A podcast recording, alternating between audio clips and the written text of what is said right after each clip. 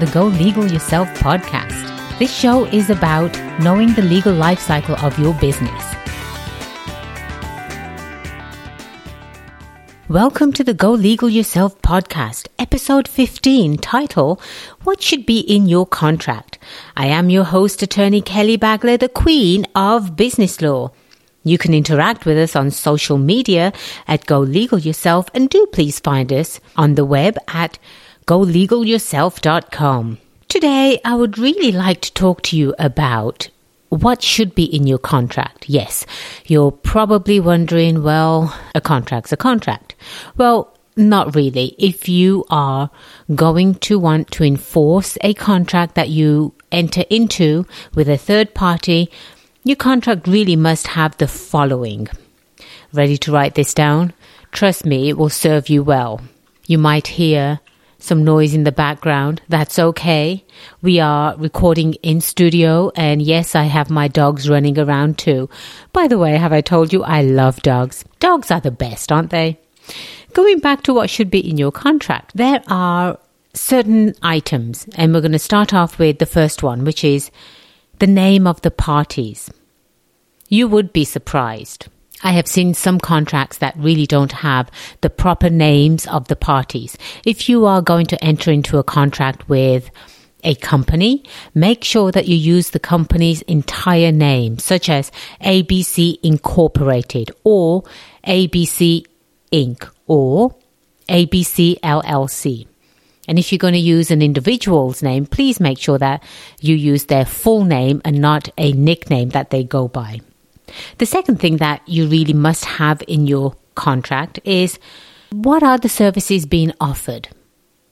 You could be the person that's offering the services, or you can engage the third party that are offering the services. But you have to make sure that you are very specific on what are those services that are being offered. That is the number one issue where disputes arise around because you might have thought, well, this is exactly what I wanted this person to do for me. And they might have thought, well, that's not exactly what they wanted me to do for them. So please spend some time and make sure that you spell out the services that are being offered in the contract. The third thing is make sure that you have a price in the contract. I have seen numerous contracts where compensation is left blank or to be negotiated later on. As I was mentioning to Moo a couple of episodes back, I certainly can't pay for my bills and write them an IOU and I'm waiting to be paid. So I'm assuming you as business owners can't afford to pay your bills with IOUs too. So make sure you write the price down as exactly how much you will be paying or, or you will be receiving for those services. The other thing that needs to be in your contract is method of payment and when you are going to get paid. That's a big one. You really want to pay attention to, this one. So, most of the time, for example, with attorneys, we are put on retainer, which means that we get our money up front and then we bill against that money. And so we know whatever work we do, the money's going to be there that we can uh, take for our services. With most other professions and other businesses, you always get paid after the services have been delivered. But that can be a sticky point because some companies out there are going to pay you net 30, net 60, and some even net 90. I don't know if your mortgage company can wait until you get paid. They're not going to wait 90 days until you get paid so you can pay your mortgage. Please pay attention to those terms. Make sure that either you're going to put in there you are going to get paid immediately upon providing the services, or you're going to get paid immediately upon providing the invoice, or you're going to get paid 10 days within providing the invoice. But make sure that you know exactly when you're going to get paid and how. How are you going to get paid? You can either get paid by check, or they can deposit into your bank account, or they can even provide you with a credit card. But specify the other thing that you might come across is a refund policy. Well, probably thinking, I don't know, that probably wouldn't apply to me, but you want to make sure that if you provide certain services, for example, you provide some advertising services and the advertisement has already gone out to a handful of people. So halfway the job is pretty much done, but you want to, you're not happy with the advertisement and you want your money back. Sometimes these companies will put in non-refundable or within the first 15 days it's non-refundable. You make sure what you want your non-refundable policy to be. The other thing that your contract really needs to address is protection of your intellectual property. What do I mean by that? Well, you have a logo that you use to be recognized. You have a company name that you use to be recognized. You might even have a trade secret. For example, you probably have a way of uh, providing information to a client, a proposal, if you will. And in this proposal, you have done your research and you certainly don't want them to take off and use that without paying you. So make sure that anything that belongs to you belongs to you and not necessarily the client. The other item that definitely has to be in your contract is what will terminate the contract. Yes, believe it or not, I have come across contracts where there is no termination. So if you are unhappy with your client, you should have the right to terminate that contract, don't you think? Yes, I certainly think so. So make sure that you have a policy in there that says what will trigger termination? How can you terminate? Do you have to provide notice?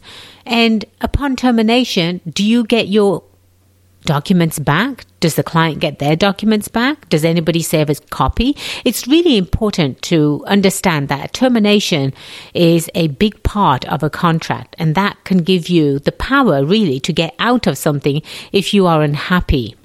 Another item is where and how will the disputes be settled? If there is no mention in your contract, your default is going to be a court of law and going to a court of law can become very, very expensive. You want to explore some of the different settlement uh, options for you. So, for example, you might want to put in the contract that you're going to mediate a issue if an issue comes up, or you're going to go to arbitration if an issue comes up, or you are you you're just going to go to court and file a lawsuit. That I would suggest as a last resort because again, it gets very, very expensive. Plus, going to court, now it becomes public. You certainly don't want your other clients and customers to know that you are being sued or you are suing. It just doesn't bode well for you. Let's talk about confidentiality clauses. Sometimes a confidentiality clause is a must in a contract, depending on what you are doing. So, if you are going to be, let's see, um, sharing confidential information with a third party, absolutely you need a confidentiality clause. If you want to say a, you engage a high polluting company and this company is well known and they do not want the world to know that you are providing services for them, then there will be a confidentiality clause in there and you should not be should not shy away from using that. Sometimes a confidentiality clause is not in your best interest. Let me give you an example. I represented a client who has a photography business and she was taking photographs of some business owners at a well known establishment. And they did not want her to share the information with other people. However, that information that she was sharing actually is building her credibility so she can advertise to others that I do take professional headshots. And here are some examples. So you want to be careful. Again, sometimes confidentiality is not going to be right for you, but definitely make sure that something that you address. The last item that definitely should be in your contract is the tax obligations. When when I talk about tax obligations, I'm talking about if you are an independent contractor and in most cases you will be if you have your own business. You are going to make sure that you are going to get paid the full price rather than any taxes being taken out.